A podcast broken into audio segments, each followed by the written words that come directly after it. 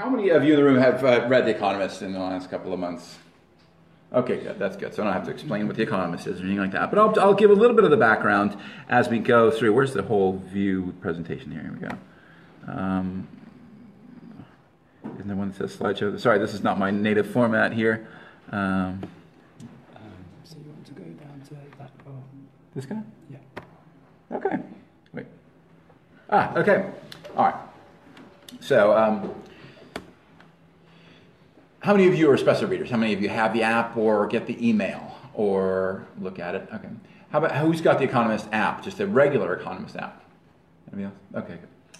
Okay, so in 2015, we decided we needed something uh, that was that was new for the Economist, a short format publication that would, as, as Mira said, stay true to our editorial values. It would give readers the analysis, the writing, the global perspective that they hopefully get from our print edition, but in a very condensed, short, daily format for a weekly that is 175 years old as of last year. Uh, founded in 1843 by James Wilson, a Scottish hat maker, to fight for the cause of free trade. To say we're traditional is, uh, is uh, we're as far from a startup as you get. I, I was asked to go to some dot com buzzy conference, and they were clearly screening journalists by asking them how long their publication had existed. Uh, kind of, and I wrote 175 years in the, uh, in the uh, form. We've been around a while. So innovation is not exactly what you probably think of when you think of The Economist. Instead, you might think of more tradition or heritage or things we've been doing for a long time.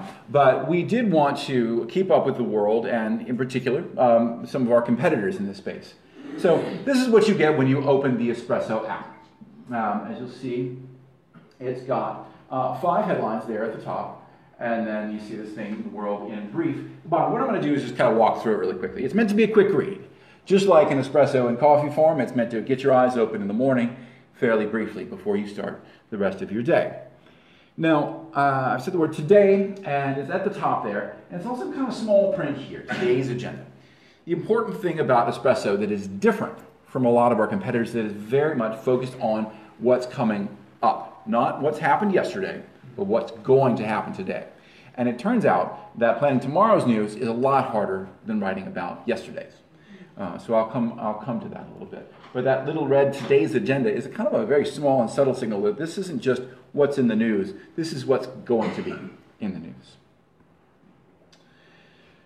One question I'd like to answer what do I need to know about what's happening in the world? This is in today's edition. This is about the American and Chinese trade talks. The trade war uh, has resulted in some meetings in Washington that are going on today, um, but they're very much going to be dominated by the issue of Huawei. Technically, slightly separate because it's not part of the trade war, but it's going to dominate those bilateral trade talks in Washington. And so, in 155 words or less, our correspondent will tell you trade talks are happening but in real, in reality, they're going to be dominated by the issue of Huawei, the arrest of Meng um, Wanzhou, who's been arrested in Canada. America has requested her extradition, um, and this has sort of poisoned the well of some of the trade talks. We try to get all this across very, very quickly. Uh, you can see if you read down this far, it appears prosecutors have little concrete evidence of the gravest suspicion that Chinese spooks use Huawei gear to eavesdrop or that long rumored ties to the People's Liberation Army are real. But if they can prove trade secret theft and bank fraud, Huawei will have plenty to fret about. Fret about. That could mean a devastating ban on American firms selling it technology. And Canada has 30 days to assess America's extradition request.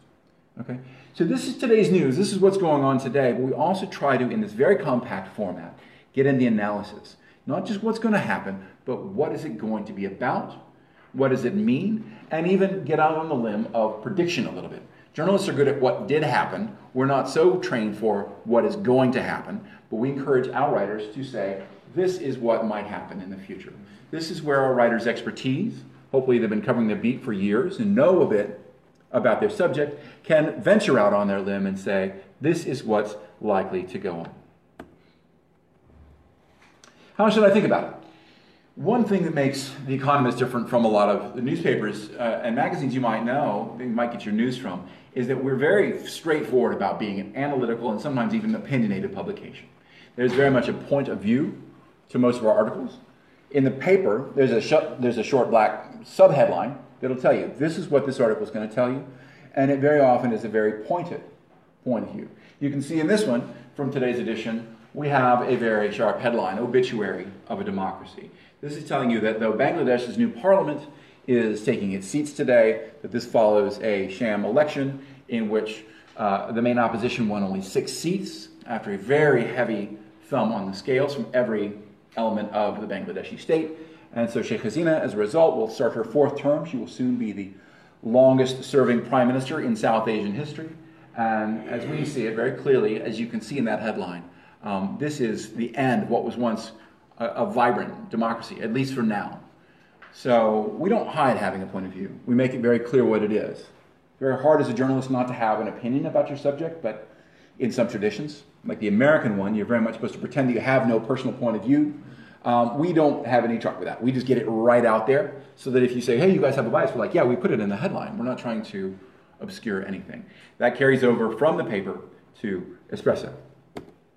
Oh, whoa, we've run into an ad. Sorry about that. Um, as you flip through Espresso, you will run into this. Um, and that's because um, about 40, uh, a little bit more than 40% of the, uh, the revenue from Espresso is ad funded.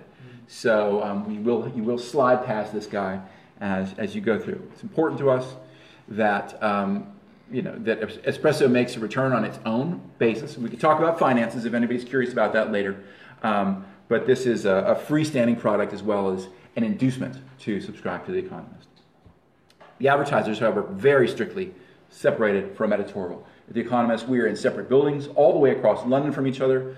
Advertising salespeople are strictly forbidden to have any influence on content.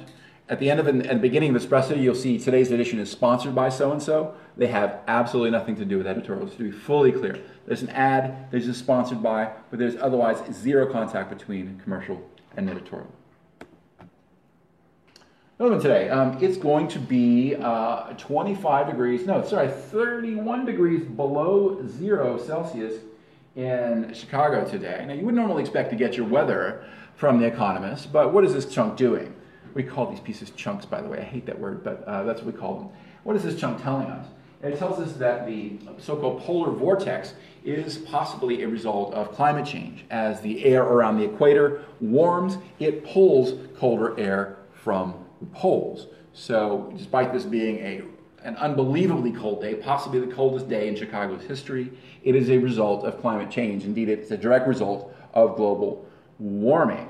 So uh, we tell you what's going to happen, but right around here, we start to tell you what it means. That the upper Midwest in the United States, those very cold places already, Minnesota, Chicago, around the Great Lakes and stuff, can start preparing for the kind of weather you see typically up in, further into Canada. So even with a weather-related chunk, we're trying to give you something of a piece of analysis that you can take away. Will then slide by um, a, a, quick look at the indicators of the markets. Um, these are just a snapshot. They're, they're taken about 15 minutes before we publish Espresso. Um, so you can have a very quick look at what the prices are. This is not reactive. These are not changing. This will not tell you what the Dow is at this second. It'll tell you what it was at 15 minutes before uh, you loaded the Espresso app. So when I say not for pros, this is for the fairly casual markets reader who, if you see a bunch of red, you'll know yesterday was a bad day on the markets. And if you see a bunch of green, it was good. If you see a mix, it was a mix.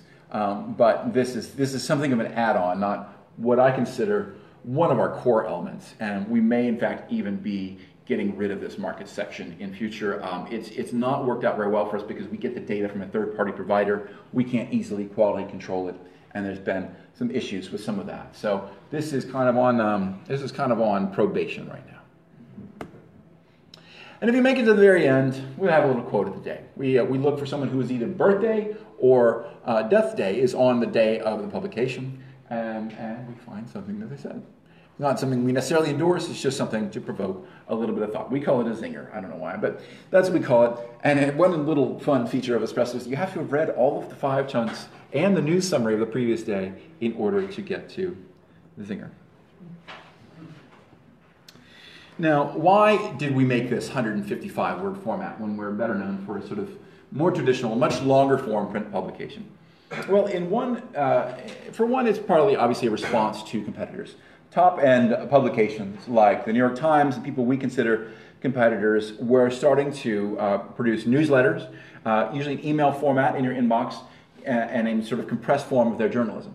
What they were doing was largely taking the first paragraph of a piece or even sending whole pieces out as newsletters. We wanted to do something different. Everything in Espresso is written for Espresso. Every once in a while, we'll take a piece and compress it ourselves, but that'll be handwritten anew from a longer piece. And that 19 out of 20 pieces are written for Espresso natively. They're written in that 155 word format. We obviously wanted to serve as something of an on ramp or an entry to subscription for the full economist. We want people maybe to think about starting with Espresso, which is a small financial commitment and a small commitment of your time. And if they like it and want more, they can then upgrade to the full print or digital subscription. Um, it's also just pure marketing. Um, you can download the app for free. You can read one story a day for free. And as a result, people who otherwise don't subscribe can be introduced to our brand and to our style, to our point of view, to our writing, and so forth. And uh, finally, we, this is just to prove to ourselves that we can keep doing new things. We're 175 years old. We're the kind of publication that when we introduced color in 2002, people had a conniption and wrote us and said they didn't want to see color in The Economist. So um, we, have a, we have a reader base that's been with us often for a very long time. Their loyalty is a great asset to us. They don't, they, you know, they keep subscribing and, they, and you have some really great sort of baseload readership who stayed with us for a long time. Um, but they will take some innovation, and we, we like to kind of keep these new things going because we want to keep those readers, but we want to add to them as well. So we want to reach young uh, digital native type readers and others as well. Well, how are we doing? Um, like I said, we launched Espresso in 2015, so we've had a little under four years to, to look at the numbers. We have about 100,000 eyeballs on this a day, so 200,000 eyeballs, assuming that most of our people have about two eyes. Um, that totals up to about 400,000 unique readers per month, and um, together they read about 18 million uh, pages of Espresso a month. So you can do the math and kind of reckon that people read on average something like know, one or two stories a day uh, of those 400,000. Okay. About half of those writer, readers are Economist subscribers. So Espresso is a as a free offering for people who already pay for The Economist. The Economist is not the cheapest subscription in the world, so in lots of ways we try to send the Economist subscriber the signal that we value them, we want them to stay, and Espresso is an extra that they get. Um, about a quarter of them read an email version. I've showed you the Espresso native app, but you can also sign up for an Espresso email, which has the same content in your inbox every day. The others read it primarily on the Espresso app. And finally, we've added Espresso to the Economist app overall. So it now appears at the very top of the main Economist app where all of our other stuff is. So this is what the subscribers get. And those who are non-subscribers can either subscribe to Espresso only, cost five, pound, five pounds a month now to get just Espresso. Um, cost of a posh coffee, you might think, and you get a, a nice um, a nice publication every day, six days a week. Um, otherwise, if you don't subscribe, everyone can download the app and see up to one of the articles per day. What do we tell our journalists aim for? This is the instructions we are giving our writers. We say first look for a news peg. Tell us in advance. It is very, very difficult to forward plan this thing, and yet it is crucial to what we do. So we're constantly hassling our correspondents, both our full on staffers and our uh, network of freelancers, to be sending us ideas in the future. If they're telling us on Wednesday this is happening tomorrow, that's not good for us. We actually need to know well in advance because we have to fill this thing out come hell or high water every single day with five pieces. So we have to relentlessly be planning. We're looking for a news peg, something happening today that we can tell the reader about. But then we want that today peg, which is often a kind of an excuse to look at a wider story, a bigger, a longer running, more important story. The day's news may be something, like I said, just an excuse to look at something bigger that's happening. And often we'll jump very quickly from that narrow peg to the wider thing. Ideally, we'll have what we call in house a bugger me fact uh, or a statistic, a number that says, whoa, makes you sit up. And if you remember nothing else from that, uh, that 155 word chunk, you'll remember something about, you'll remember that striking fact or statistic. Not every chunk has one of these, but we aim to get one into every chunk. And then finally, at the very end, there should be a line or two at that very end, like I showed you with, with Huawei there, that tells you this is kind of the this is the takeaway point. When you then meet somebody six hours later after work for drinks and the subject of Bangladesh's elections or Huawei comes up, you have one thing that you can persuasively say because you've got 150 words. You can, you can kind of hold the floor for about 30 seconds uh, on this subject. And it's great because if you're the editor, it means you can hold the floor for about 30 seconds on, on, on almost everything. If you push me past that, I'm going to run out of things to say. do that. I can always do that. One of my skills. Uh, skills, I skills in quotation marks. Um, but it's very useful. It's very fun, actually, for, for the editors. Now, what do we do as editors? There are uh, sort of two and a half of us. Um, there are three people. Two of us do other things as well on the job. And one person is always just filling out that calendar. It's a full time job to get news pegs into our calendar and to firm up commissions with writers and to remind them two days before that they're due to file the next day for the following day's edition and just run traffic. That person does nothing but. And we swap back and forth. So one week I'll do that job, and then one week I will actually edit the chunks in question. So, like I said, the other job is editing. You're actually getting this complex story into 155. We typically tell our writers to file us a little long. So everybody files with a bit of fat and a bit of fluff. It's just inevitable in writing. So we tell people to file us about 170, 180. Um, if they're very, very good and experienced, they can file right at 155. But if there's someone new, we tell them to file a little long because it's almost inevitable that there are words that don't need to be there. And when we're done with them, it will just be this tightly wound product. If it's perfect, there's not a single word extraneous, and all the analysis is there. There's also hopefully a bit of style, maybe a bit of humor, but it should be very, it should feel very lean. That's what I'm saying it was like astronaut food. You know, when you take out all of the, you dehydrate it and you take out all the water, um, but you have all the nutrition left. Because um, the astronauts have water on their spacecraft, right? But the steak is just freeze dried and shrunk into the smallest possible thing. Um, so it's kind of a freeze dried uh, piece of piece of journalism. Um, and we just run we just run the ship all day, and man, it's it's very hectic. The Economist is a weekly. I like to think of it as having kind of a gentlemanly or leisurely pace. You know, uh, at, at, a week, a lovely. It's lovely to work on just a weekly if you have nothing else to do. It feels like time to think, time to come up with ideas. Nice long interview on a Friday, whatever it is. Espresso is daily. It feels a lot more like a daily newspaper. It's a lot more go, go, go. And so just getting these processes done, everything goes back to the journalist who wrote it for a check of the edit, so they're okay with their edit. Everything goes to a fact checker. Every one of these. Unlike a daily newspaper, every word of this is fact checked. Uh, writing headlines. We like to be funny with our headlines where possible. Every once in a while we even succeed, most of the time, corny puns, but every once in a while we come up with an okay one. Finding pictures. Um, putting the stories in the right order. We do three regional editions. It's published 6 a.m. in Asia, once again 6 a.m. in Europe, and a third edition 6 a.m. in the United States. So we can change the order of the stories, do different headlines and things like that for our different regional uh, issues. And there's just things like uh, writing the contents page, picking that quote that goes in the end, and so forth. Is, it doesn't look like a lot, I know, I, I, but we're working, we're working our tails off. It's amazing.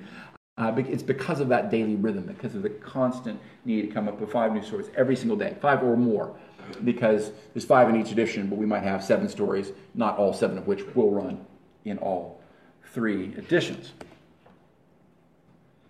So I want to pivot a bit from, from espresso specifically to economist writing a little bit more generally.